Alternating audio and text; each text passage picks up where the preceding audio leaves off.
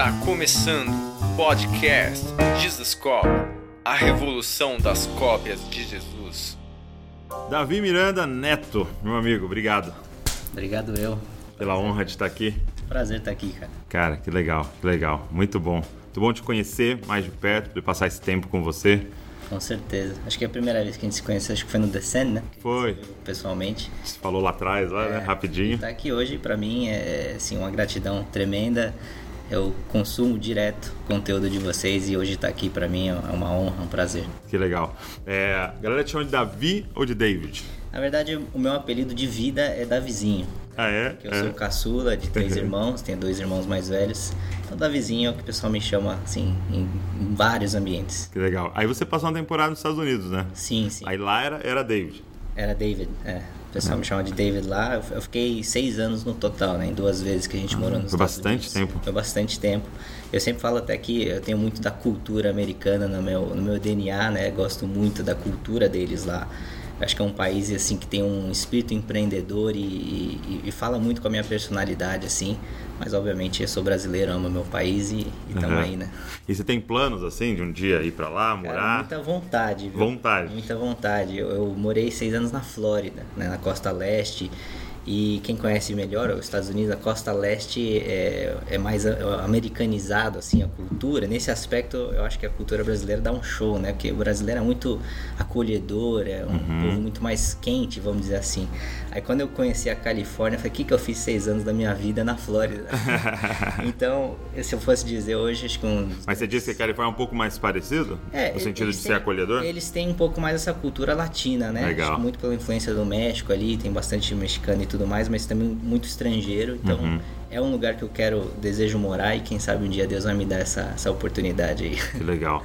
E, e é muito louco essa, essa dinâmica, né, da nossa vida com Deus, de disso que você falou, né? É, tenho vontade, mas entender e descobrir a vontade de Deus, né? Para que a gente não haja pela alma, mas faça aquilo que Deus quer. Né? Eu sempre falo pra galera, cara, eu acho que um desafio nosso é, é tipo assim, ter um desejo no nosso coração muito grande. Eu quero estar no centro da vontade de Deus, entendeu?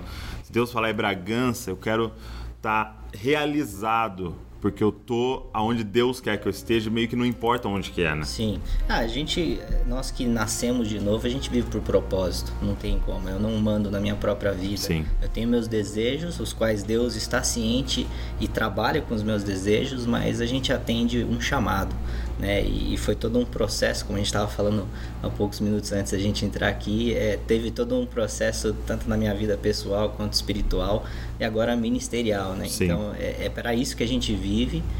E é, é a forma como você vê, tanto na Bíblia quanto extra-bíblico, todos os que tiveram um encontro com Deus viveram dessa forma. Então é Sim. a forma como a gente vive, né? Muito bom. É, eu vi, eu tava fazendo uma pesquisa, lendo né, algumas coisas Muito é, cuidado. sobre.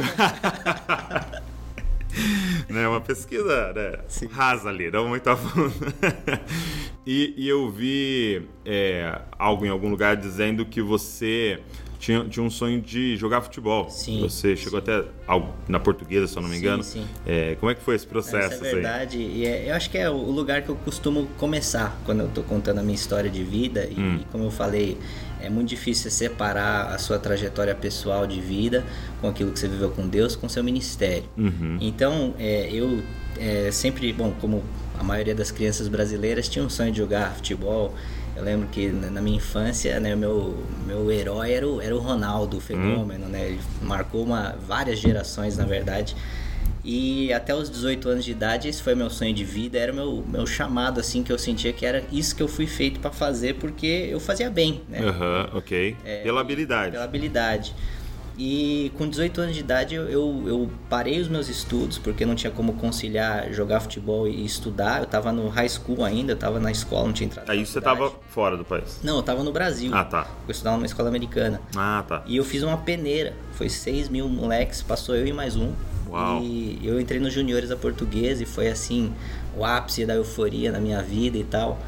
E essa, essa época eu já vejo Deus agindo na minha vida desde essa época. Eu não conhecia Jesus ainda, de ter tido um encontro com Ele. E eu fiquei seis meses na portuguesa. E essa época é importante falar que meu irmão estava prestes a se casar. Eu tinha 18, ele tinha 19. E minha mãe, como qualquer mãe, muito preocupada com seu filho, né? Ela, ela entrou em oração na madrugada pelo casamento do meu irmão. Uhum. E foi exatamente na época que eu estava jogando nos juniores da portuguesa e Deus não falou nada com ela sobre o meu irmão, falou sobre mim. Uau. Ela, acho que foi na segunda ou terceira semana de campanha na madrugada que Deus falou para ela essas exatas palavras. Ela- é, Deus falou para ela: "O Davi não será bem sucedido no futebol, ele voltará a estudar". E ela me falou isso. Ela me trouxe essa palavra e falou: "Olha, filho, eu sei que dói, porque você está vivendo o seu sonho". E na época eu fiquei triste e tal, mas não dei muita importância. Mas passou duas semanas eu rompi o ligamento do joelho. É mesmo. É, tive que operar o joelho, sete meses de fisioterapia e foi um baque, assim, né? O sonho de infância acabou, aquilo que eu achava que eu tinha sido feito para fazer na vida não ia dar certo e foi, foi a época que eu entrei em uma espiral, vamos dizer assim, e foi a época que eu mais me distanciei é, da igreja, né? Da, do, daquilo que eu, eu sempre tive fé no meu coração. Eu nasci e cresci num berço cristão, vendo tudo que eu vi na igreja Deus e Amor, é impossível não acreditar em Deus. Só que foi a época que, quando eu tive o meu sonho de infância destruído, vamos dizer assim, é, foi uma época de uma amargu- amargura muito grande na minha vida. Entrei, né, fiquei muito triste, não cheguei a entrar em depressão. Mas foi uma época que você, né, você desanda, assim, né? Você se distancia daquilo que você acredita, da, da sua fé. E voltei a estudar e tudo mais. Mas, assim, foi esse o, o, o início da minha trajetória, do meu chamado, do meu despertamento. Porque nisso tudo Deus já estava trabalhando na minha vida, né? E depois disso eu voltei a estudar e entrei na faculdade. E foi aí que eu... eu Você eu fez tive- faculdade do quê? eu fiz administração de empresas, né?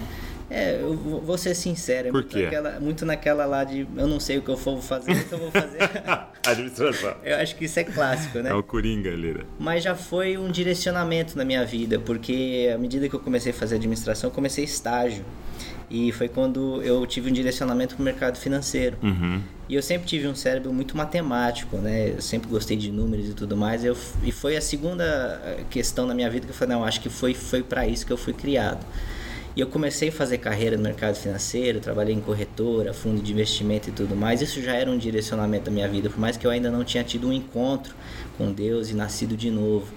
É, e eu vivi no mercado financeiro é, aquilo que eu estava correndo atrás da minha vida de conquistar coisas grandes. Acho que sempre foi uma, uma parte do meu perfil de, de conquistar coisas. Eu sou um- uma pessoa que busco e corro atrás daquilo que eu vejo como objetivos ideais na vida, né? Entendi. Você gosta de pôr meta na frente Exato. e Desde, seguir. desde criança. É mesmo. Até os 18 anos era o futebol. E é uma característica muito do atleta, né? Interessante. Sim.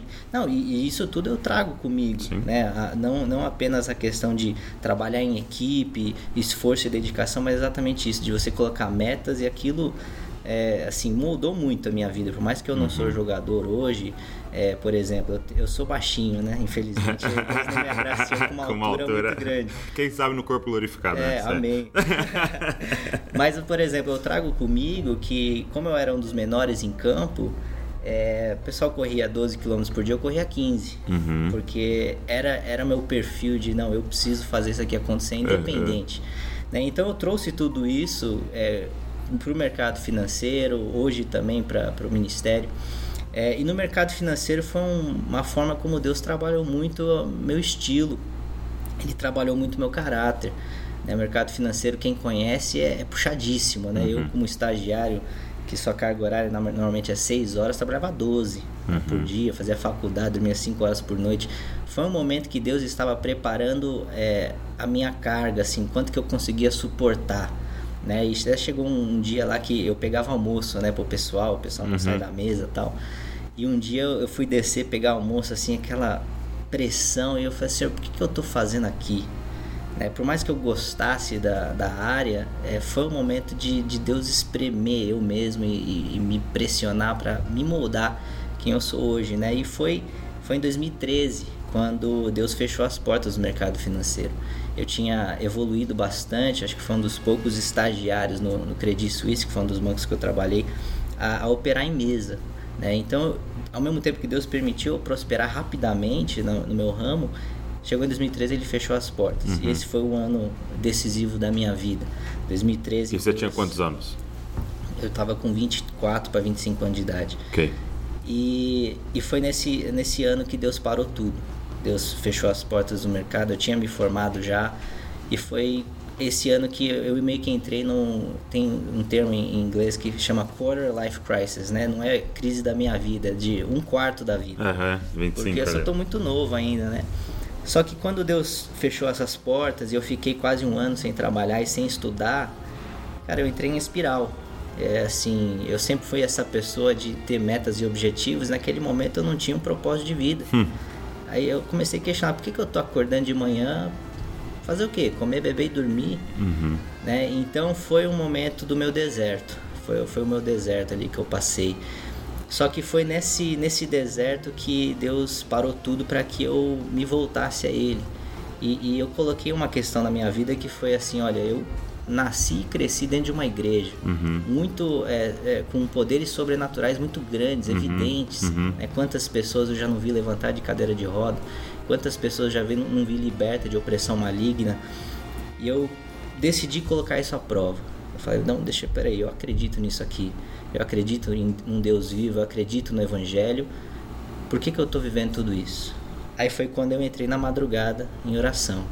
Aí, foi, meu amigo, foi, foi a transformação de vida. Sério, quando eu foi o- conheci Jesus. A mudança. Foi minha, minha regeneração, né? Você, você considera que você se converteu ali? Sim, sim. É, é o que eu falo, cara. Eu, a gente vai chegar nesse ponto, mas o Ministério Regenere, que é o Ministério para Jovens da nossa igreja, é o que eu vivi. Uhum. Ele, ele foca em assim, cara, não importa se você nasceu ou foi criado dentro de uma igreja, você conheceu Jesus, é isso. Então, assim, 2013 foi isso, foi meu ano em que Deus parou tudo, falando, daqui a pouco você continua, primeiro você vai me conhecer. Sim. Entendeu? Então tudo que eu vivi, desde o do futebol, mercado financeiro e hoje eu sou é, gestor financeiro da igreja, né? Então, toda essa experiência que eu adquiri, é isso que eu falo, antes mesmo de eu conhecê-lo, ele já estava me preparando é para eu fazer incrível, o que né? eu estava fazendo. Então 2013 foi esse ano onde Deus permitiu eu ir pro deserto e parou tudo para que eu conhecesse a Ele. Aí quando eu conheci Ele, nasci de novo, aí as coisas é, andaram e tomaram rumo na vida e tudo aconteceu muito rápido, né? E, e aí hoje eu vivi muita coisa, que tem muita coisa para falar ainda, Uhum. mas é, eu cheguei onde eu cheguei hoje por causa desse ano, por causa de 2013, porque Entendi. é, Deus permitiu momentos muito difíceis na minha vida e as pessoas não entendem o que é você entrar numa uma crise de um quarto de vida. É, eu acho que eu fiquei sim um pouquinho depressivo essa época porque você fica naquela angústia, né? De cara, por que, que eu tô aqui? Que, que eu tô vivendo? E você entra nessa espiral e, e tudo que você lutou e batalhou a sua vida inteira não deu certo, não foi frutífero né, no sentido que você gostaria, mas não foi desperdiçado por Deus. Não Né? desperdiça nada, né? Nada, Nem, nem, nem acertos nem erros, né? Deus ele, ele usa tudo, né? E, e, cara, é incrível como é importante, como são importantes as crises, né? É, as pessoas correm muito de crise, as pessoas não gostam de, claro, ninguém gosta de crise, mas assim, quando você olha numa totalidade, são, são crises que é, nos, é, é, elas são como partos, né? Sim, entendeu? De algo novo que estava nascendo. É necessário essa crise, né? E, e eu acho que todo mundo precisava de mais crises, é, porque ao mesmo tempo estar conformado com a sua situação é, talvez é uma das piores coisas, né? Sim. É tipo você não tendo propósito de forma clara ali. Ah, beleza. Sim. Entendeu? Eu acho que isso seria terrível, né? Então essa crise é, é fundamental. E, e foi nessa época que, exatamente em cima disso, você começa a questionar os porquês da sua vida. Você não tá mais sendo simplesmente pelas circunstâncias, você tá vivendo por oportunidade. Você, você tá vivendo, você começa a viver em cima do porquê. Por que, que eu tô aqui? Por que, que eu deixei de fazer aquilo? Estou fazendo isso? Então foi nessa época que, à medida que eu entrei na madrugada, e eu acho que, é, para mim, pelo menos, foi muito em cima do ditado é, popular, né? Quanto mais eu oro, mais assombração eu vejo. Porque no primeiro momento, as grandes experiências da minha vida foram, foram com o inimigo. Né? Eu, Deus demorou falar É mesmo? comigo. Deus demorou bastante a falar comigo. Aí essa época eu ouvia muito o David Wilkerson, né? Que foi um cara que moldou muito. É, especialmente por eu ter vivido nos Estados Unidos, eu considerava ele um grande homem de Deus e foi. É, e eu ouvia duas, três mensagens dele por dia e foi, É mesmo? foi aquela explosão, né? O novo nascimento, essa explo- você risca um fósforo e, e- e acende aquela chama Sim. incrível. E, e durante essa, esse meu processo, e foram alguns meses, é, foi, foi exatamente em cima disso que você está falando. A crise me gerou a maior decisão da minha vida de, cara, deixa eu colocar aquilo que eu acredito na prática. Isso gerou Uhum. fé. né? Então eu, eu sempre falo que eu acreditava em Deus até 2013. Desde 2013 para cá eu tenho fé. Sim, né? A- entendi. A fé gera obras. Uhum. É, então, à medida que eu comecei a buscar a Deus e conhecê-lo, ele, se- ele se revelou e se manifestou a mim. Só que nesse processo e, e- e nesses meses aí que, que isso tudo começou a acontecer, você já via Deus agindo em outras formas e através de outras pessoas. Eu me batizei, pra você ter, pra você ter uma base da paixão, eu me batizei em junho, no ápice do inverno. Uhum, É, e a nossa igreja é, tava acho que uns 13 graus no dia que eu me batizei. Eu fiz uns batismos em julho aqui, cara. É. E, e, e foi. A gente costuma ter os nossos batismos no Bororé, que é um rio de água corrente ali né, em. São Paulo. E eu lembro que eu tava até de moletom. assim. Só que eu falei, não, não posso Batizou esperar mais. Eu, eu, eu acredito nisso aqui, eu preciso me batizar. E quando eu me batizei foi uma semana.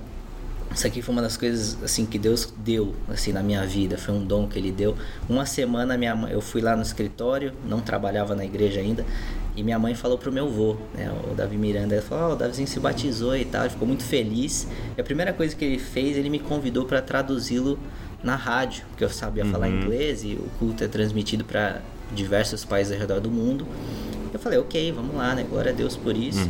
Pra mim, na época, isso não, eu não dei muita importância. Era um serviço que eu ia prestar. Só que, assim, isso foi uma coisa muito transformadora na minha vida. É mesmo? porque Até, até essa época, eu, claro que eu sabia quem meu avô era, o grande homem de fé que ele foi e tudo mais. Só que foi, foi um momento que Deus usou para transformar meu paradigma de quem ele era. Porque até então. Que sentido? Eu conhecia ele muito mais como o pai da minha mãe, como Ok. meu avô, com quem eu ia na casa dele jantar e ele Como me, todo vô. me dava bombom escondido antes da janta.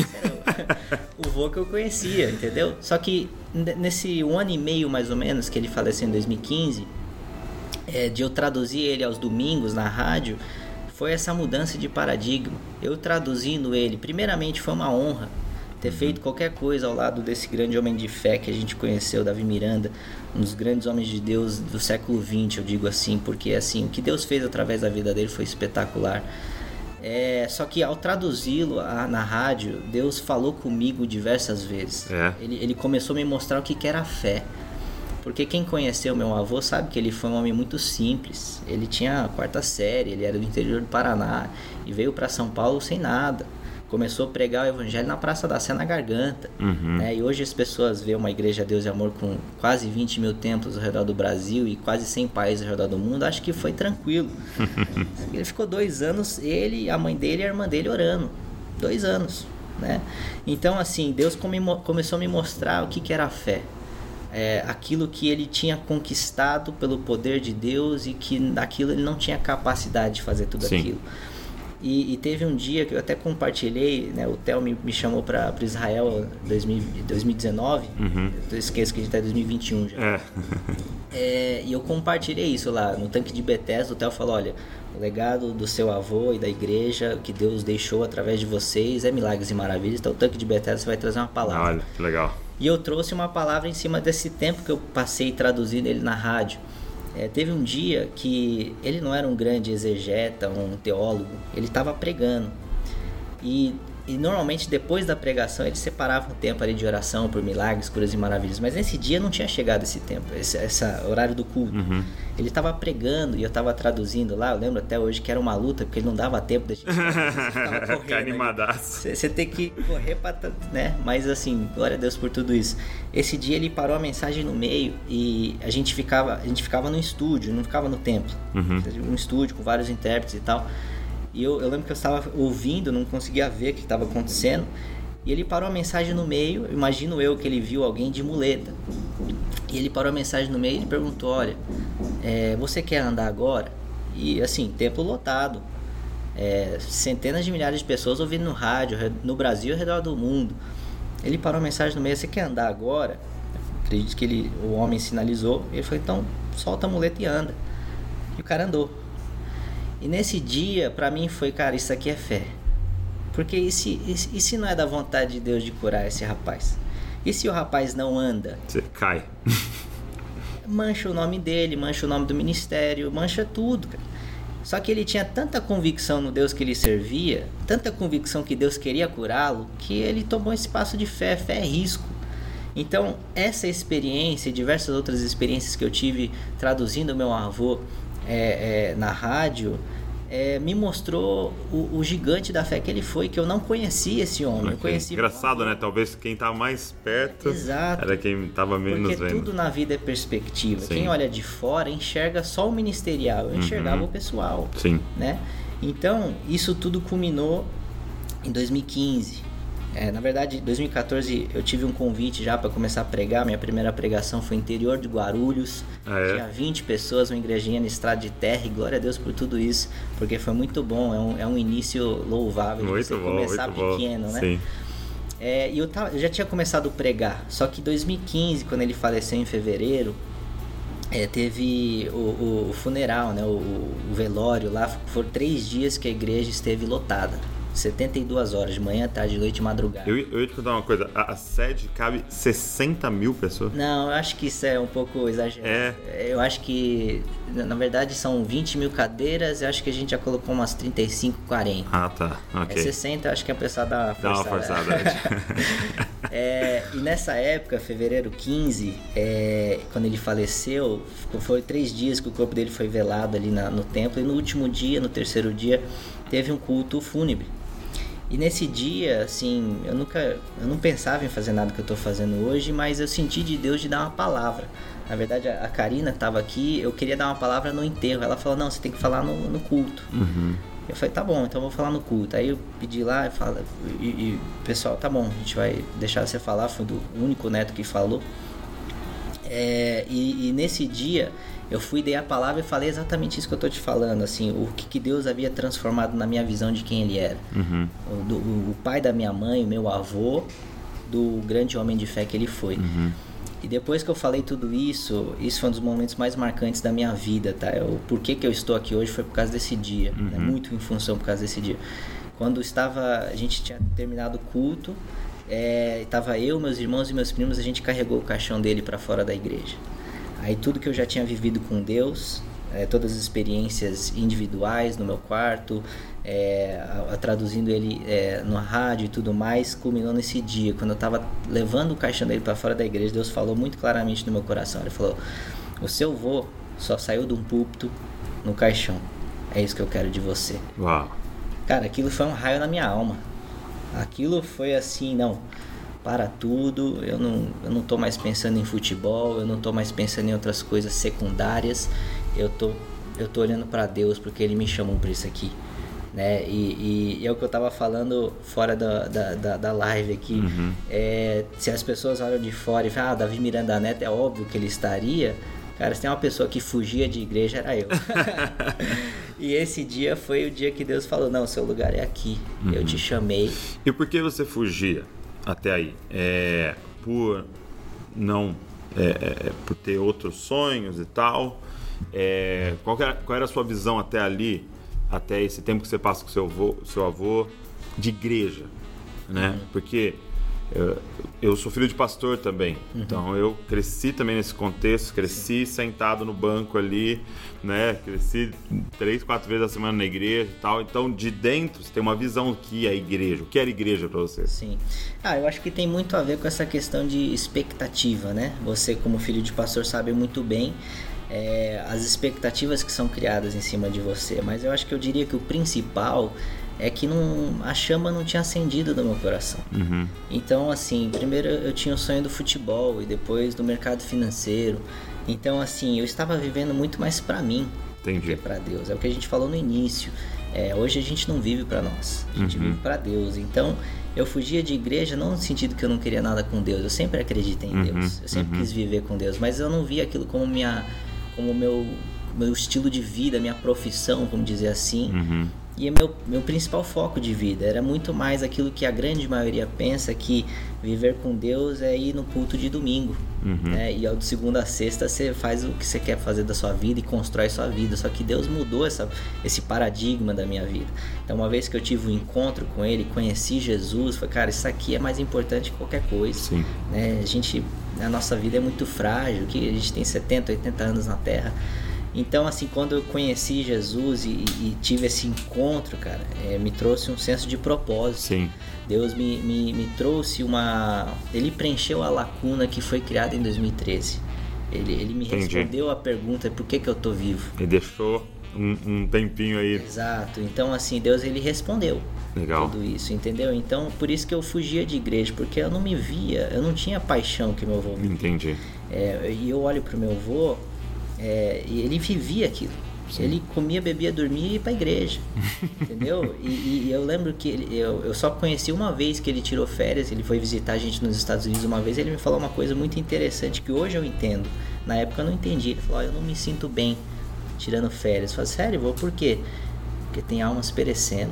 Uau. Falei, Cara, hoje eu entendo. Uhum. Hoje eu entendo essa chama que queima no coração e hoje assim eu tô ultra sobrecarregado porque você tem o, o trabalho né, profissional da gestão financeira e tudo mais e você tira o seu fim de semana para fazer a obra de Deus então né tava falando tô precisando de férias na Sim, verdade sim, sim. É. só que você tem uma, um combustível que é a paixão por Cristo e, e você mostrar para o mundo cara a maioria das pessoas não encontraram seu propósito, a maioria das pessoas não encontraram seu criador. Uhum. Então hoje, como eu tive esse privilégio, meu maior combustível é falar para o mundo que isso existe, falar para o mundo que você não está aqui para ganhar dinheiro.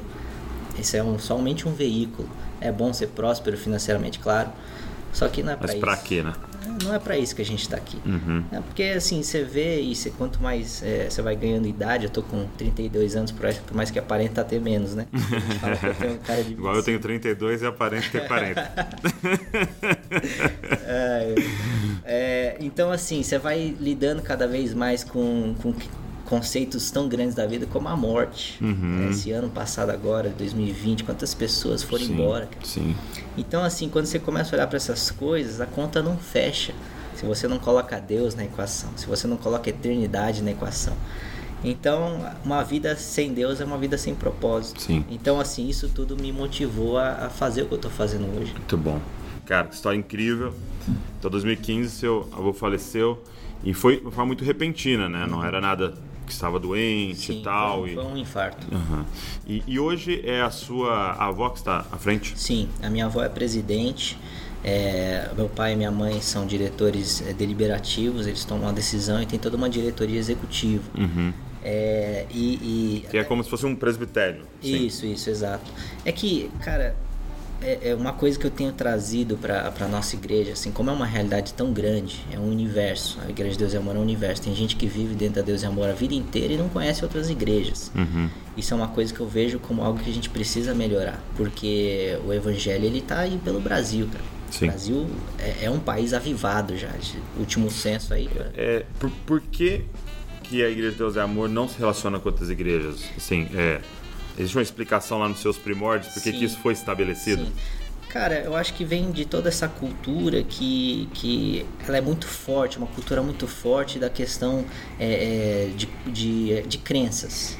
É, a Igreja de Deus e Amor tem algumas crenças muito fortes e, e- e algumas coisas eu vejo como completamente boas, outras como, como ruins, que precisam mudar. Então, qualquer igreja que acredita um pouco diferente, ela não queria se relacionar. Ok. Eu acho que muito no, no zelo e na, na boa vontade de não se contaminar, vamos dizer assim, mas eu não enxergo dessa forma.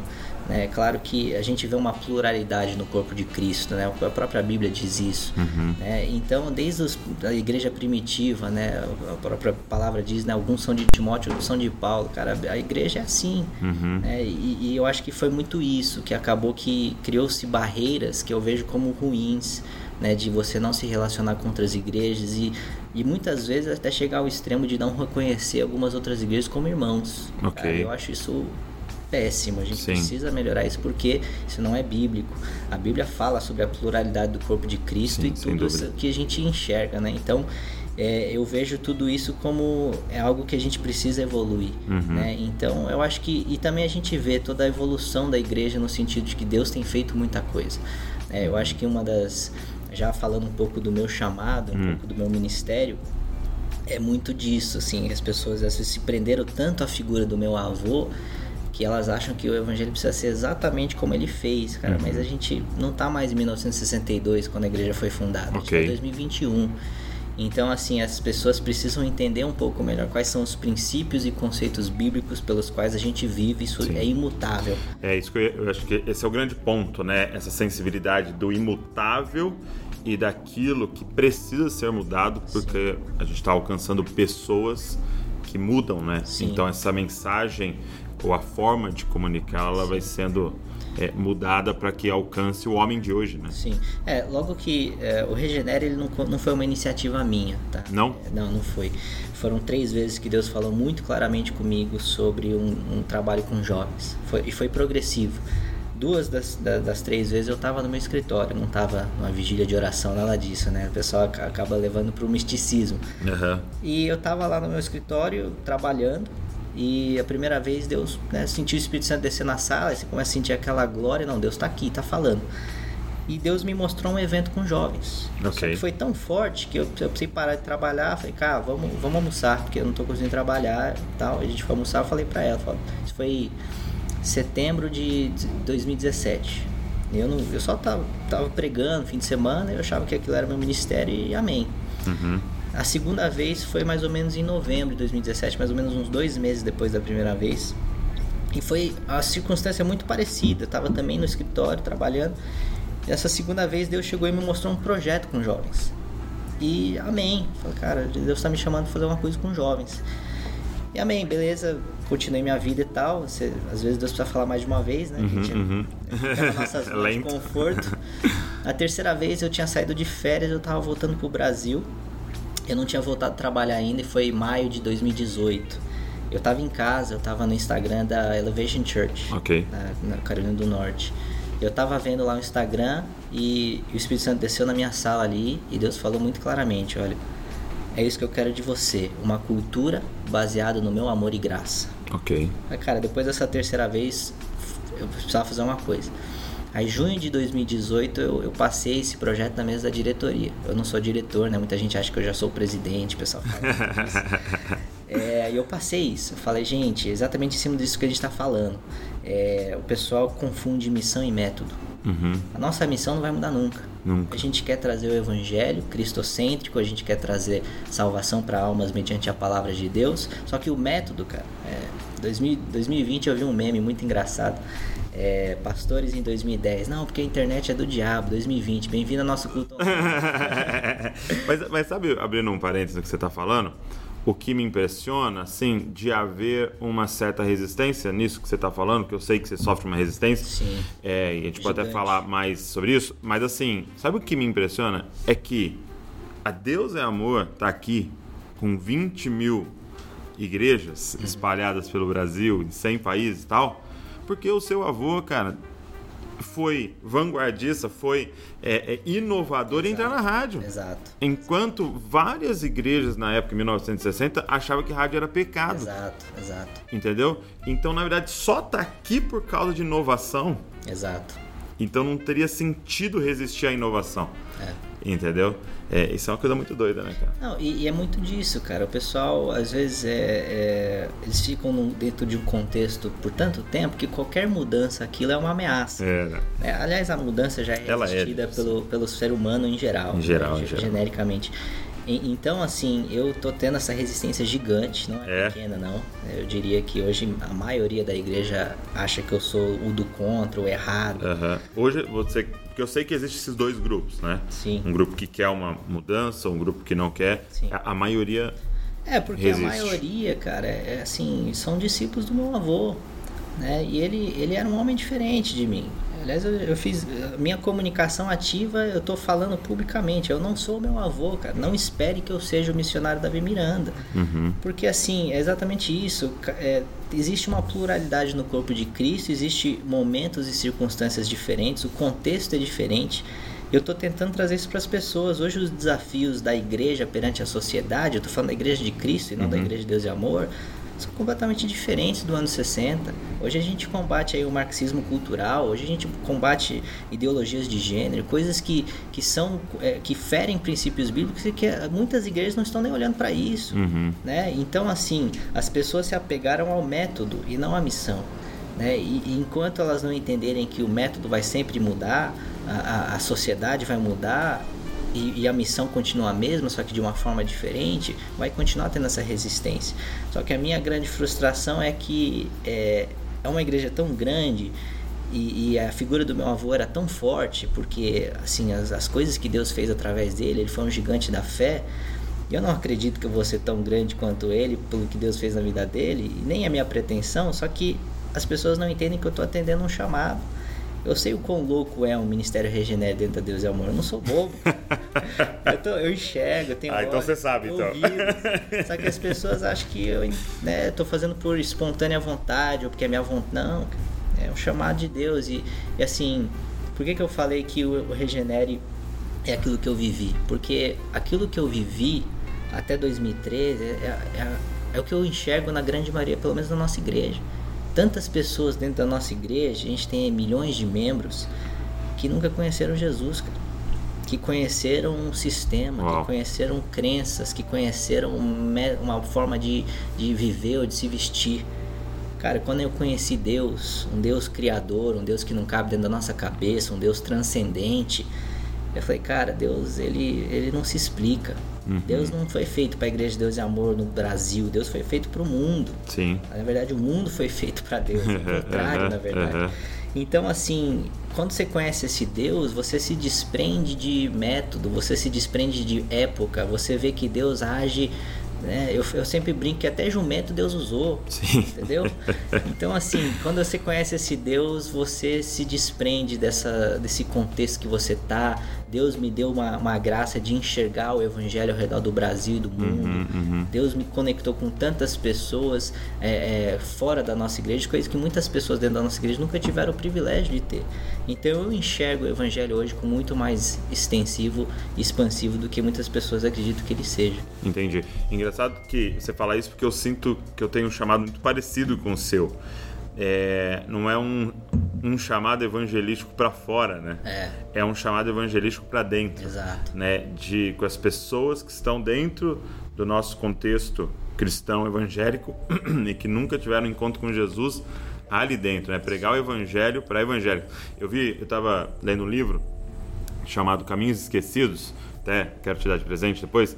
É, e ele e ele diz, o autor diz que tem dois tipos de apostolado, ele fala, né? Que tem o, o Petrino de Pedro e o Paulino, né? Então você vê essa diferença do, do apostolado de Pedro sendo chamado para dentro né, de Israel. Então ele vai para falar com os judeus sobre o Messias dos judeus, entendeu? Sim, sim. E já o Paulino é para fora, né? É para aqueles que talvez nunca tinham ouvido falar do Deus dos judeus, entendeu? Sim. E aí é um, uma outra dinâmica de alcance, né?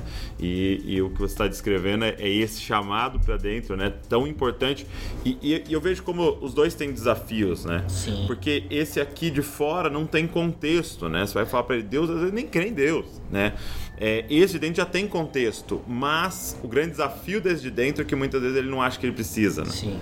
Então, o convencer que precisa é. antes é, se muito fosse, complexo. Se eu fosse ter que falar, pelo menos pelo tudo que eu vivi até hoje, eu diria que o pra dentro é mais difícil. Sim, é a impressão minha opinião, que dá. É. Pelo menos, né? Não, não, sou o rei da verdade. Mas, assim, por quê? Porque já tem um parâmetro que qualquer mudança é sentida como uma ameaça. Sim. Às vezes você vai pegar um papel em branco, é mais é. tranquilo do que você ter que, né?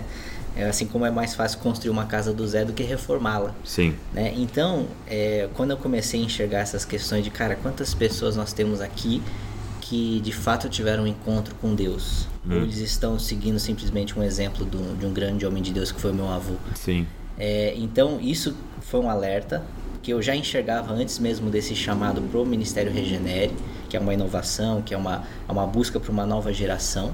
Até mesmo em cima disso, Deus fala: é, eu, eu, eu preciso é, continuar a, a, ajudar a liderar, e tem tantos outros pastores da nossa igreja, esse pessoal que já está, mas eu sinto muito mais que meu chamado é para os que estão fora, é aqueles que vão vir, okay. os jovens. Legal. Né? É, então, isso é uma outra questão que as pessoas também não entenderam, porque isso é uma coisa que Deus falou. É, e outra coisa foi exatamente essa questão de idade. A gente olha para nossa igreja hoje, eu diria que mais que 90% e eu estou sendo é, tranquilo na minha avaliação, é adulto ou idoso. A gente uhum. vê pouquíssimos jovens. Por quê? O evangelho não é atraente ao jovem? Claro que é. Sim. O evangelho é atraente a qualquer ser humano no seu estado caído, como todos somos.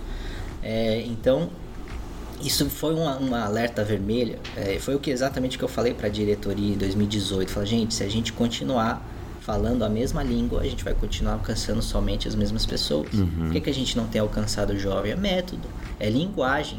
Mudou o evangelho? Não. Nunca. Quem, quem disse que mudou o evangelho? Essa é uma das grandes resistências que eu uso. Ah, mas Deus não mudou. Eu falei, cara, eu nunca falei que Deus mudou. Uhum. É linguagem, é a forma como você passa o evangelho. Então, e não é a questão de predileção pelos mais jovens, é uma questão de que a gente não tem alcançado as gerações atuais. E cara, você está me falando de um problema muito grande de uma igreja que pode morrer. Exato. Muito. Literalmente, né? Porque se você olha para países hoje, usando o natural para explicar, você olha para países hoje que a natalidade é baixa, é. já está previsto que alguns países da Europa irão desaparecer nos próximos nas próximas décadas Exato. por falta de filho. Exato. Entendeu? Então não é uma questão de tipo assim, ah, o que, que você prefere? O que, que eu prefiro? Tipo assim, é questão de tipo, nós queremos ver essa igreja continuar Sim. nas próximas décadas ou não? Sim, exato. E aí é, eu acho que é a grande pergunta: qual é o seu grande amor pela Deus é amor? Exato. Né? É, é, sendo que você está resistindo que a gente alcance a próxima geração, cara. É. Que na verdade vai ser quem vai dar continuidade a tudo isso que esse grande homem de Deus começou. Exato. E, e assim, o que muitas pessoas não entendem é que tudo aquilo que meu avô pregou veio de um, de um quarto de intimidade. E é exatamente isso que eu estou tentando trazer para os jovens. Só que de uma forma diferente, é claro. Uhum, uhum, como é que eu vou falar exatamente como ele falou na década de 60, 70? É, o grande boom da nossa igreja foi 70, 80, até o início da década de 90, quando começaram as igrejas na televisão. Aí essas igrejas ganharam muito espaço e a gente acabou perdendo espaço. Tem que, tem que ser sincero uhum, uhum. com a história da nossa igreja. Mas eu vejo Deus levantando, porque é uma coisa que eu não tenho dúvida: essa igreja sempre foi de Deus. Sim. É, a noiva dele, né? Exato. E, e, especialmente antes do meu avô falecer, eu enxergando os bastidores, porque eu, eu entrei na, é, profissionalmente, também ministerialmente na igreja, antes dele falecer. Deus preparou tudo, cara. Meu avô não faleceu com os negócios despreparados. Deus tinha tirado tudo dele já, ele só estava pregando. Uhum, Aí Deus falou, agora está pronto, ele foi e recolheu. Então eu enxergo coisas que as pessoas não enxergam. O administrativo da igreja. A, a, a igreja é tão grande, cara, que as pessoas precisam entender que existe a parte ministerial, existe uma parte empresarial. Uhum. E essa De organização, parte, né? Exato. E essa parte empresarial Deus me deu. Uhum. Tudo que eu vivi, a minha formação, mercado financeiro, Deus me deu muita coisa que eu posso agregar coisa que meu avô não tinha, uhum. porque não era a dele, a dele era fé pura. Uhum. Foi a forma como Deus quis levantar essa igreja. Então hoje eu vejo vários, vários aspectos que assim a gente a gente tem a faca e o queijo na mão, cara. Eu enxergo hoje a igreja de Deus e Amor como um gigante adormecido. E Deus está despertando esse gigante. Porque assim, eu sempre falo isso, eu falo para minha equipe direto, tá? É, o meu chamado não é pro Regenere. Regenere é uma temporada. Eu não sei até quando eu vou ficar no Regenere. Deus me chamou para a igreja. Deus já me falou isso. Então, isso eu ia te perguntar, porque eu li em, né, na minha pesquisa. Estou aqui conferindo. é de que a sua avó, publicamente, um dia, numa, uma, É. numa ministração, ela falou que você seria um sucessor. Sim. É, que Deus havia falado com ela, usou até o exemplo de Davi da Bíblia, né? Sim. E, e falou que você seria o sucessor. Isso realmente aconteceu? Aconteceu. E, e qual é o tamanho dessa pressão em cima de você? Em... Quase nada, né? Tô brincando. Ó, foi, muito, foi muito interessante, porque é, isso é uma coisa que. Acho que é a primeira vez que eu vou falar isso em público, tá? Ok. Até porque já teve várias é, é, coisas que aconteceram, mas a primeira pessoa a me falar isso foi a minha esposa, Karina. A gente estava orando, é, a gente não era casado ainda, a gente estava Uhum. orando, a gente estava namorando. Meu avô era vivo ainda. E ela começou a orar e Deus começou a falar comigo através dela. E ela ficou até com medo de falar, porque foi muito forte. Ela falou assim: Eis que eu vejo uma sucessão do seu avô. Cara, quando ela falou isso, tanto ela quanto eu ficamos espantados, porque ela falou: O que, que eu tô falando, né? Hum, Aí a próxima coisa que ela falou, então estou terminando o namoro aqui. que Eu meu brinco, eu irmão. brinco que a, a Karina, ela, ela, ela namorou e casou com uma pessoa e hoje ela é casada com outra, porque Deus transformou tanto a minha vida Sim. que né, Deus escolhe os improváveis para estar em cima do púlpito. Eu era uma pessoa, eu não falava, cara. É eu mesmo? tava com gorrinho, com fone, ficava ouvindo música lá. E É, você, você parece alguém tímido. eu sou muito introvertido, muito. E, e ela, ela mesma me ensinou a, a ser mais sociável. É, né? te incentivou. Vou começar com o básico, dá bom dia para dar-. Vamos lá, oi, vamos treinar. É. Aí ela falou isso, acho que foi 2013 ou 14. É mesmo, cara. Eu não lembro exatamente quando foi, mas foi antes da minha avó. E a gente não falou isso pra ninguém, pelo amor de Deus. Sim, Parece sim. até meio arrogante. Exato, exato. É, aí foi 2015, meu avô faleceu. Eu falei lá no culto fúnebre, tive toda essa experiência com Deus. Acho que foi menos de um mês depois disso, minha avó teve um sonho. Ela, ela sonhou que eu estava começando a pregar nessa época. Ela sonhou que eu estava em cima do púlpito. Aí, aí ela ouviu uma voz nesse sonho. Ela falou: Sai daí. E à medida que eu começava a sair do púlpito, ouvi- ela ouvia uma outra voz: Não, não, não. Fica no púlpito porque seu lugar é lá. E nesse sonho, Deus trouxe aquele, aquele download de informação sobre sucessão. E ela falou isso em púlpito. Eu preguei num culto de domingo à tarde. Na época, né, o pessoal acha que não, eu pregava de paletó e gravata, normal, que é legal, né? tradicional. Uhum. Eu nunca não tinha chamado de regenere ainda, seguia a norma ali. Uhum. E ela, ela ter- eu terminei a pregação, ela pediu uma palavra, ela falou isso. E cara, foi, foi um negócio muito pesado. Foi, cara, não precisava falar isso. por, por mais que possa ser verdade. Falar eu só acredito- pra mim, né? Acredito que seja verdade sim, mas ela criou uma expectativa muito grande. Coisa que é aquele negócio, você colocou a armadura de Saul sobre Davi e não cabe essa armadura. Cara, os sapatos do meu avô são muito grandes para eu tentar preencher, eu não quero, não é minha pretensão fazer isso. Só que ao mesmo tempo eu acredito naquilo que Deus falou sim. pra ela. Só que eu acredito que é algo muito mais espiritual do que questão de cargo. Muito, por isso que muitas pessoas acham que eu sou presidente hoje, porque ela falou Porque isso. ela falou, né? Só que hoje, ela te- tendo falado isso em 2015, eu enxergo a importância dela ter falado isso. Porque aquilo que Deus me chamou é tão desafiador, você meio que remar contra a maré de uma igreja tão grande. Se ela não tivesse falado isso em 2015, as pessoas talvez já teriam me tirado. Né? E, e até mesmo para ela mesma. Porque. a- Isso que eu ia te perguntar, como é que é pra ela Sim. e, e pros seus é, tios e pais, sim. isso que você tem feito, isso que você tem pregado, isso que você tem feito? Sim. É, é, é, assim, é claro que eles me apoiam completamente. Só que a- a- a- o mérito da questão é o como. Né? Isso a gente está sempre em conversa. Como que a gente vai fazer isso? Que é necessário fazer, todo mundo vê. Todo mundo enxerga. Eles todos sabem Todo que é necessário fazer essa Claro, atualização. o resultado, cara, fala mais alto que qualquer argumento. Se você só vê adulto e idoso na sua igreja, qual que é a grande questão aqui? É os jovens. Uhum. Né? Então todo mundo enxerga isso. Agora o como, com certeza é uma, uma questão a ser debatida a longo prazo, não é Uhum. um dia que você vai resolver. É, então é, é muito nisso. A minha avó, na verdade, é, acho que foi em 98, quando a gente estava nos Estados Unidos, ela teve, ela teve uma palavra de Deus naquela época. Eu nem imaginava, nem queria. E ela falou que, que um dos filhos da minha mãe, são três, ia ser muito usado por Deus. E eu nem imaginei que era eu na época. Acho que nem minha avó imaginava que era eu. Uhum, uhum. Então, assim, tudo isso foram respaldos que Deus deu para agora, porque é claro que minha avó, ela é, é conservadora, ela viveu juntamente com o Davi Miranda toda essa época. Então, o método para ela já está estabelecido e ela está entendendo agora que o método se muda para alcançar Ela a tá? Tá entendendo?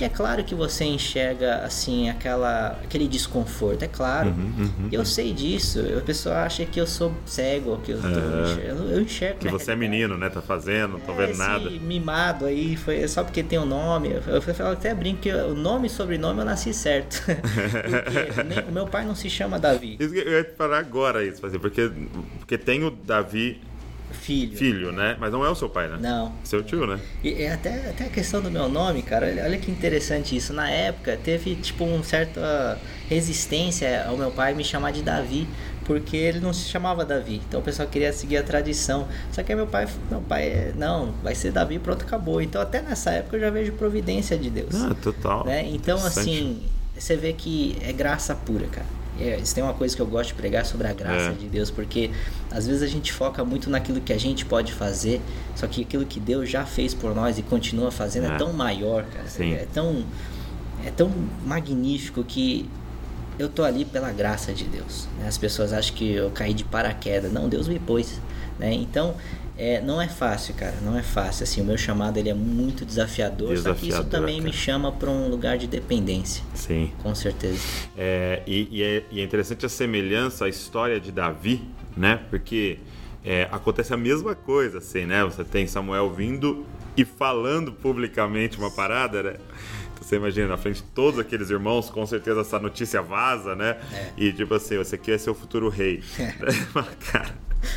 Não precisava. Só que não é, mas acho que ele pensou, não precisava, fizesse no quartinho ali, escondido. Mas, e no outro dia, nada muda, né? Esse que eu acho que é, é o grande desafio. Porque ela deve ter falado isso num dia e no outro dia nada mudou. Exato. Você continua na posição que você está e tal.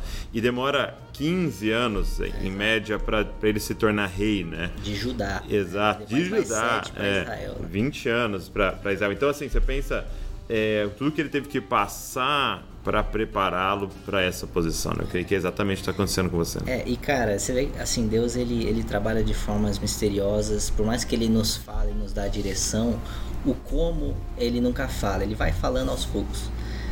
E quando eu olho para assim, o Regenere está aí ativamente um ano e meio, né? Então é muito pouco tempo para a proporção que ele já ganhou. Ah, é? Né? O Regenere ganhou um destaque assim absurdo é. dentro da igreja e todo mundo tá falando do Regenere, por mais que muitos mal. Bom, mal. Faz parte. Só que assim, eu, eu, é, eu levanto algumas questões que Deus ele trabalha de várias formas. Eu, eu, sempre trago que quando Deus age, ele cumpre vários propósitos com uma ação só. Aí eu trago, por exemplo, a primeira live que a gente fez na vida. Hum. Primeira live, setembro, agosto, final de agosto 19, pouco antes de ir para Israel. Aí a única coisa que eu falei, eu acho que eu fui infeliz nas minhas palavras, eu falei que Jesus não andou de paletó e gravata. Não andou de paletó e gravata. Não, tá. até porque nem existia na época. Sim. Cara, subiram um, um, vídeo lá com a, letras grandes bem na minha testa, assim, amarelo, fim da doutrina. Ok. Cara, deu quase um milhão de views esse vídeo. Mano, os caras são bons de clickbait, hein? Exato. Cara, eu recebi ameaça de morte. Você tá brincando? Ao redor do Brasil. Esse mundano vai destruir a igreja. Cara, eu te confesso que várias vezes eu fui lá na passagem aérea e falava, cara, pego uma passagem só de ida para fora do Brasil não volto nunca mais. Várias vezes.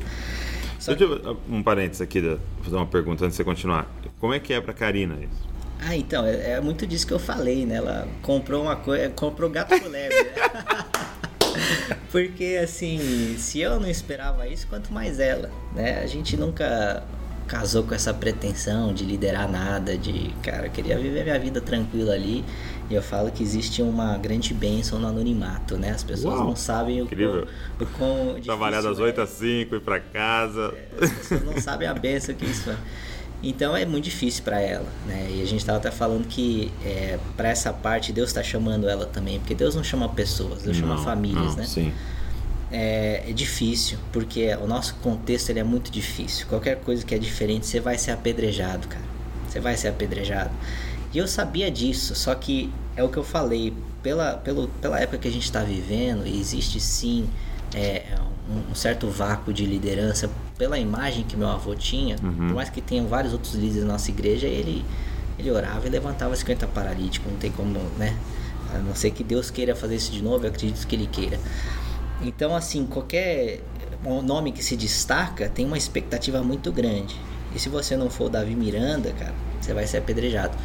Então não é fácil, cara. Se para mim não foi fácil, imagino para ela, né? Assim, e você lê os comentários, as coisas? Eu já fiz muito disso. Hoje eu tô eu tô me criando uma mais. política aí de É, assim, é, é, impo... é eu, eu acho que é importante você, tipo, ter noção do que tá acontecendo. Exato. Claro, você não viver num mundo de Bob, né? O que estão falando? Porque Sim. se tem uma pessoa que, que pensa duas vezes, sou eu. É? Assim, cara, tá muita gente falando uma coisa, eu sempre coloco em questão a minha perspectiva. Será que eu não tô enxergando algo?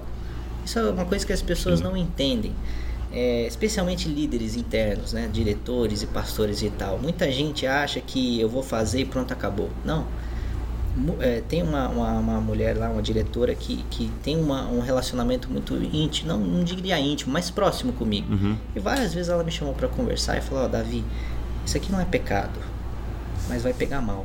Uhum. Eu fui e mudei. Uau. As pessoas acham que eu não sou essa pessoa. e eu Inflexível, sou. né? Eu sou muito flexível, porque é, se tem uma coisa que Deus me deu essa vida é entender que tudo na vida é perspectiva. Sim. Eu não sou o rei da verdade, não pretendo ser, e seria arrogância e um erro fatal achar que eu sei tudo. E, e, assim, ao mesmo tempo que Deus me deu todo esse contexto evangélico fora da nossa igreja, e eu, eu quero caminhar para em algumas direções nesse sentido, algumas coisas são aproveitáveis, outras não. Uhum. Eu entendo também todo o nosso contexto, eu entendo também tudo que a gente viveu, é, o como que a gente precisa tratar com as pessoas. Então tem muita coisa hoje que eu não faço no Regenere, que seria muito efetivo para o jovem, por respeito aos que estão. Só que as pessoas acham, eles não enxergam isso. Elas veem um vídeo, o fim da doutrina na internet e pronto, já, já fizeram minha caveira e não vai ter o que eu falar que vai mudar isso. Uhum, É, sim. Então é um contexto difícil, cara, mas ao mesmo tempo é, Deus tem dado muita graça, assim, né? Foi um, foi um ano e tanto de aprendizado, de você ganhar uma musculatura espiritual. Existe também toda a resistência espiritual que a gente vai ganhando força e, e com a resistência e tudo mais, você vê que Deus ele age em todas as frentes, emocional, espiritual, de liderança, de experiência, cara. Foi um ano dificílimo, Sim, sim. só que experiência eu ganhei bastante, né? E você vai sendo moldado, né? Deus vai te moldando dessa E forma. você prega toda semana? Quase toda semana, né? Tem outras pessoas que me ajudam, porque se pregar toda semana é, é puxadíssimo, É puxado. né? Trabalho de segunda a sexta, tiro o meu sábado ali pra né, estar em, oração e, e buscando o que, Deus quer falar, e isso vai desgastando. Assim, tem só o domingo para descansar. Mas assim. Mas aí você prega no Regenere aos sábados? É. E você prega aos domingos também na Não, igreja? De vez em quando, né? Não, não tem uma frequência é, é, de, é, taxada, né? Como é De que funciona na Deus é Amor o, o- a pregação, assim? É, é, tem uma escala tal, a galera É, vai é pregar? muito no tete a tete ali, mediante convite. Tem alguns já mais residentes, vamos dizer assim, na, na sede. Eu, eu, antes do Regenere, eu viajava bastante, é, que era o, meu chamado na época era pregar a palavra e se- sempre vai ser. Só que agora que Deus é, é, levantou o Regenere através de mim, eu tenho que ficar mais estável em São Paulo, porque senão não consigo cuidar, né? É um trabalho absurdo durante a se- segunda a sexta que o pessoal não enxerga. Não né? enxerga, não enxerga. É, então ele só vê no sábado o culto lá. É, então eu costumo pregar a maioria dos sábados, prego o máximo que eu posso, mas tem outras pessoas que me ajudam também. Só que até mesmo isso, né? A, a linguagem da pregação em si, é, a forma como se prega. E nem que eu tentasse, Douglas, eu já tentei pregar aquele estilo mais Tentou? Eu não consigo, cara. não, não sai. Eu não consigo imaginar você gritando. Cara, é difícil, é difícil. é muito difícil, mas de vez em quando você tem que dar uma ênfase, né? É, Mas até mesmo isso, né? A minha pregação aí, o pessoal associa muito você gritar com unção, né? Aí esse Sim, moleque sim. não tem unção, não grita, cara. Não tem nada a ver, né? Mas, mas amém, cara. Tem sido um desafio grande, mas ao mesmo tempo você sente que Deus tem direcionado tudo, né? sim. Ao mesmo tempo, eu olho pro ano de 2020, cara, é, o quanto que Deus tem mexido na igreja, em lideranças, assim, eu, eu sempre falo, Regenere, ele é, ele é um ministério para jovens, ele não é a igreja inteira. Uhum, uhum. E assim, as pessoas não enxergam isso, o quanto Deus tem transformado a igreja, Deus tem direcionado, especialmente eh, na liderança. Então, assim, Deus está Deus tá mexendo, né? E, e hoje é só a sede? Regenere é só na sede? Só na sede. Você ainda não tem ele em em congregações? É, até porque isso já foi estratégico. Primeiro que é, eu não faço nada mal feito. Isso é um perfil meu. Se for para fazer mal feito, não me Não chama. vai cara. fazer. Não vou fazer.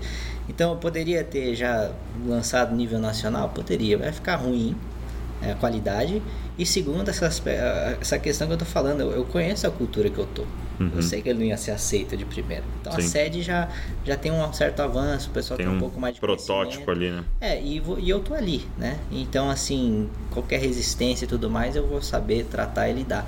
Então, a ideia foi montar um projeto piloto, que é onde a gente está ainda hoje, né? O Regenere continua evoluindo e ainda tem muito que crescer, especialmente no quesito de cultura, mas ao mesmo tempo a gente já vê frutos, né? Uhum. Os jovens que já estão, é, cresceram espiritualmente, que é nosso principal propósito, e também tem outros aspectos, até mesmo a questão de, de lazer, que é necessário. As pessoas Uhum. acham que isso não é necessário, mas é. Senão o pessoal vai buscar lazer fora de um contexto de igreja onde Uhum. pode se levar a pecados. É, e também tem a questão de, de, de que a gente vai estruturando isso para que quando for escalar, você já tenha um padrão. Né? Então essa sempre foi minha ideia, por isso que muita gente já, já deseja o Regenere. Eu não diria que é unânime a resistência, não. Tem muita é, gente isso que eu ia te perguntar. É, tem, você tem é, líderes de jovens de Sim. congregações não, não te pedem para Sim, muita levar? gente. Muita gente. Se eu quisesse abrir, sei lá, hoje 20 regeneres ao redor do Brasil, eu conseguiria tranquilamente, Uhum. porque existe esse desejo, existe essa lacuna. Sim. Por quê? Porque é, eu tava até falando com a Karina, o culto de sábado agora, cara, eu fiquei muito feliz porque é, você vê que tava, tava cheio, né? Pelo menos comparado aos outros cultos da sede, e a maioria era jovens. Né? E essa, essa filtragem o próprio culto vai fazer. Uhum. Eu não preciso falar, gente, é o culto para jovem. Não. Quem, quem se sente confortável com aquilo vai ser o jovem. É, Então é. vai vir Você está comunicando certo. Exato. Então, assim, isso é o que me traz esperança. E, e ao mesmo tempo que isso vai gerando frutos, você fala, não, tá funcionando aqui na sede, então beleza, agora é- é só replicar o modelo para fora. E eu diria que tem, tem bastante gente dentro da nossa igreja que, que é a favor, que entendeu a visão, que a gente não fere nenhum princípio bíblico, que a gente. A gente ora, jejua Uhum. também, né? Você acha que é, só que e também a gente olha para o contexto de fora. Eu acho que quase que unânime das pessoas que olham de fora que são a favor. né? Só algum, eu não vou mencionar o grupo aqui, mas eu fui muito atacado também por uma outra igreja bem tradicional aí do Uhum. Brasil. Você deve ter achado isso na sua pesquisa. Não, não, essa eu não vi. não. Essa eu não vi. Depois eu dar uma pesquisada mais a fundo. Depois eu te passo. Depois você me faz o link. É, mas eu vejo nos comentários do seu Instagram que um- até uma maioria que, lógico que ali é quem te segue, né? Sim. Mas que te apoia, que tá, tá É. muito feliz com o que tá acontecendo, assim. É, é engraçado porque eu percebo que o medo das pessoas e a crítica é, usando um, um, um- um palavreado, é, é que você vai dar uma bagunçada na igreja. É. Que você tá bagunçando as coisas, né? Só que uma vez eu ouvi é, um pastor de Portugal, você conhece? Mário Rui Boto? Já ouvi pastor da Hilson de Portugal. E aí ele foi pregar num, num evento de líderes do meu pai. E ele falou um negócio muito interessante. Ele falou assim: olha, eu saio da igreja, né, do, do trabalho ali, umas 5 horas, tal, 6 horas, e eu vou para casa. Aí estaciono meu carro tal e abro a porta, né? E, e ele falou que a entrada ali é pela cozinha, né? E ele abre a porta. Ele falou assim: quando eu abro a porta e tá tudo organizado, arrumadinho tal, perfeito, ele falou assim: aí eu fico triste. Porque eu sei que não tá tendo janta sendo preparado. É. Ele falou, só que quando eu abro a porta e tá uma bagunça, tá pacote aberto, entendeu? Coisa ligada, colher suja, eu falo, opa, entendeu? Vai ter janta nesse lugar. E, e eu acho que é isso que as pessoas precisavam entender. Sim. Se eu entrar numa igreja, cara, e tá tudo organizadinho, tudo perfeito, tudo acontecendo, nada fora do lugar, cara, não tem vida nessa igreja, porque não tem criança nessa igreja. É. Cara, é, é, quando os meninos vêm contra mim assim, cara, foi um cara lá no meu. A gente trabalha com grupos pequenos, é com células. Foi um cara lá no meu grupo pequeno, cara, e no meio do grupo pequeno ele soltou um palavrão. Você fala, é isso, cara, então tá dando certo. É, tem pessoas que não são desse contexto. Porque tem gente nascendo, Exato. entendeu? Então, é, cara, que legal que você tá disposto a bagunçar. Nossa. Cara, é, incrivelmente, até o, o Caio Fábio fez um, um- falou sobre mim numa live lá, não conheci ele pessoalmente. É, é. Ele tava falando lá e ele falou, não, e agora a gente vê aí o, o Davi Miranda falei, Cara, que da hora que o Caio Fábio me conhece. Sabe quem é, Pelo né? menos Deus tá é, é, aumentando a minha, meu volume, né, de Sim. voz. Aí ele falou, ele falou uma coisa que me chamou muita atenção. Ele falou, cara, vale a pena ser um escândalo para Cristo. Uau. E, cara, isso ficou comigo. Porque, independente de. Né, teo- teologicamente, a gente nunca vai concordar 100% com ninguém. É difícil Uhum. isso. O Theo Hayashi me fala isso direto e o Theo tem sido um parceiro muito grande para mim. E, e ele falou isso e ficou comigo, cara. Vale a pena ser um escândalo para Cristo, porque essa é a forma como eu enxergo. Sim. Eu nunca, eu nunca pedi para fazer o que eu tô fazendo. Eu não tô fazendo algo que deu na telha. Uhum. Aliás, já teria parado muito tempo se fosse algo na minha telha. Sim, não valeria a pena, Não, né? pelo amor de Deus. Você tá- eu, eu tô enxergando o, o, entre aspas, rebuliço que eu tô causando. Só que ao mesmo tempo eu vejo isso como algo que Deus quis fazer. Por quê? Você tirou muita gente da zona de conforto. Tem muita gente aí que tá questionando o evangelho que tá vivendo. Cara, isso é glo- glorioso para Deus. Por Sim. quê? Se a gente não tá fazendo isso como um estilo de vida, o que, que eu tô vivendo com Deus, a gente entra no, no automático. Se tem uma coisa que mata a vida espiritual, é automático Sim. né? Uma coisa que eu tô sempre buscando ali, especialmente no meu no meu devocional, na minha intimidade com Deus, quando tá só eu e ele né, de madrugada, eu gosto de orar na minha varanda, isso sempre foi, desde quando eu nasci de novo, foi na minha varanda também. É, eu tô sempre buscando orar em lugares diferentes e com palavras diferentes. Às vezes eu busco orar em inglês, porque no português você já tem algumas expressões É, padrões. É, um jargão, né? Que você Um fica. jargão. Aí quando você vê, você tá ali pelo tempo. Cara, não, não tem que estar aqui pelo tempo, eu tenho que estar falando Pelo aqui com meu pai. Então, assim, isso é uma coisa importante que eu enxergo, assim, cara, tudo que aconteceu, eu tô constantemente me questionando. Será que eu errei para causar tudo isso? E Deus me trouxe muita paz nesse sentido. Eu não acho que eu errei. Eu acho que tudo que aconteceu de bom e até mesmo aquilo que é avaliado pra, por nós como ruim, Humanamente, né? é, eu acho que foi de Deus. Tanto para me moldar, me preparar, me trazer experiência, mas para mim tá, dar uma chacoalhada na igreja, porque eu enxergo isso sendo nascendo nascido e criado na Deus e amor, que a gente já pegou mais fogo por Jesus. A gente tem que ser sincero com isso, e eu falo isso porque o meu desejo é que essa igreja volte a, a pegar fogo como um dia já pegou.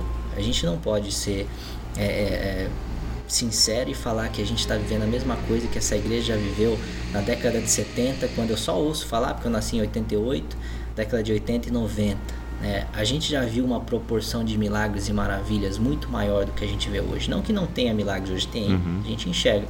Só que a gente já viu pessoas ressuscitar nessa igreja, cara, literalmente. Tem, tem um, eu fui, fui pesquisar recentemente um vídeo, foi, foi ali na sede, o Templo da Glória de Deus, e chegou uma pessoa morta lá, acho que, acho que o nome da pessoa era Josué, se eu não me engano. E cara, meu avô orou ali e ele Os começou a caras levaram o corpo pra Levaram. igreja. e não foi a primeira. Fo- foram várias pessoas que foram ressuscitadas. Aliás, depois eu vou contar a história do Gilberto Araújo, lá de Brasília, que é muito importante, que ele foi lá na nossa igreja. E, e meu avô começou a orar e ele fala até no vídeo, ó, tá dando choque, tá dando choque. A pessoa ressuscita, cara. Cara, Tem esse vídeo? te- te- tem o áudio e tem umas fotos, não tem o vídeo, né? Mas, cara, a igreja veio abaixo. Foi uma glória tremenda, assim, aquele negócio pegou fogo. Falei, cara, eu quero viver isso novamente. E o caminho é exatamente esse despertamento, é chacoalhar, o que, que você tem vivido com Deus. Se tem uma grande qualidade que a nossa igreja tem, é busca por Deus. A gente busca muito a Deus, é por isso que a igreja existe até hoje. né? A gente ora e jejua como poucas igrejas que eu conheço, eu conheci muita igreja. Agora a gente tem todos os outros aspectos que a gente pode melhorar muito, né? É, e até em cima dessa questão que eu tava falando do Gilberto, ele foi lá na igreja, né? Conheci ele em Israel. Isso, olha isso, que interessante. O Gilberto Araújo é fruto daquilo que Deus fez através da vida do meu avô. É mesmo. E você nem imagina, eu não imaginava. Ele foi lá na igreja e tem lá um lugar com as muletas, você já deve ter ouvido falar. Uhum. Aí ele começou a olhar aquilo e falou, cara, isso aqui me traz arrepio, isso me traz um senso de honra. Eu falei, por quê, cara?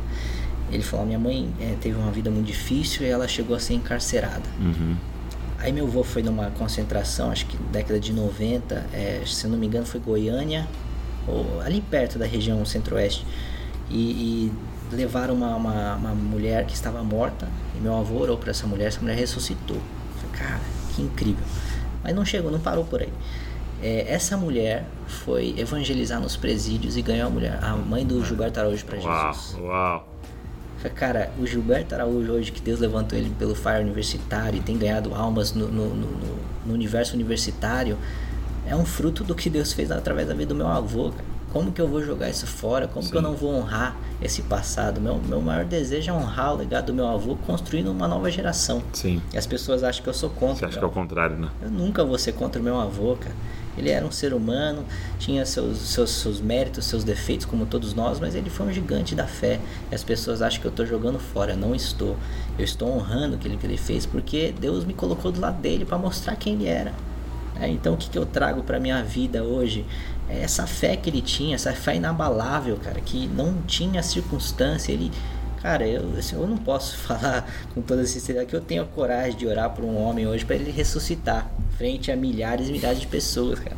Entendeu? Eu, eu, eu vou chegar lá, né? Amém. Mas assim, Deus tem trabalhado tudo isso. Então eu, eu trago todo esse histórico para aquilo que Deus me chamou para hoje. Só que hoje eu enxergo um mundo muito diferente, que é a forma como Deus me chamou para o Regenere. Meu amigo, você me inspira muito, viu? Obrigado pela sua coragem. A sua coragem me inspira. Espero que esteja inspirando as outras pessoas que estão ouvindo. E eu acho que a grande lição que eu queria deixar para a galera, e foi um dos motivos de eu te trazer aqui, Porque uma das maiores demandas que a gente recebe é de pessoas querendo abandonar suas comunidades. E você tinha tudo para fazer isso. Tinha tudo. Cara. Entendeu? Você é o cara que viu tudo, viu os bastidores, viu tudo o que acontecendo. E eu sei que você viu coisas certas, coisas Sim. erradas, coisas maravilhosas, coisas ruins. Você estava lá e era muito mais fácil. Sim. Você mudar de país Exato. ou ir para um outro lugar, fazer. Você tem claramente o dom da comunicação, você ia fazer, é, você ia servir a Deus, só que você escolheu, cara, é. ficar e participar daquilo que Deus quer fazer é, nessa expressão do corpo de Cristo, cara. É. E, e eu, isso me inspira muito, Glória me desafia muito. Espero que desafie a galera que está nos ouvindo, nos assistindo aí. Acho que é muito o que eu falei no início, né? Eu, eu tinha tudo para sair, eu não precisava estar aqui, não, não dependo disso. Não precisava comprar essa briga, né? Só que aquele negócio, ó, tem uma chama que queima mais forte no meu coração. Eu, por mais que toda toda resistência que eu encontrei, sendo apedrejado nível Brasil, né? Eu fico imaginando o Neymar, né? Apanhando nível global. Mas uhum. assim, a proporção que eu já tive já é suficiente pra você querer tá bom, já, né? Mas, cara, a chama de Jesus queima no meu coração. Eu fui agraciado, Deus me, me declarou justo yeah. perante Ele. E isso é suficiente, cara. Jesus é suficiente. Então, meu, meu propósito de vida é mostrar para as pessoas que elas podem conhecer seu Criador. Agora, o como, a missão, o método, tudo isso vai é secundário Sim. e vamos em frente. Obrigado. Que honra. Obrigado mesmo. Deus abençoe você e não se esqueça, cara. Você é uma cópia de Jesus. Valeu.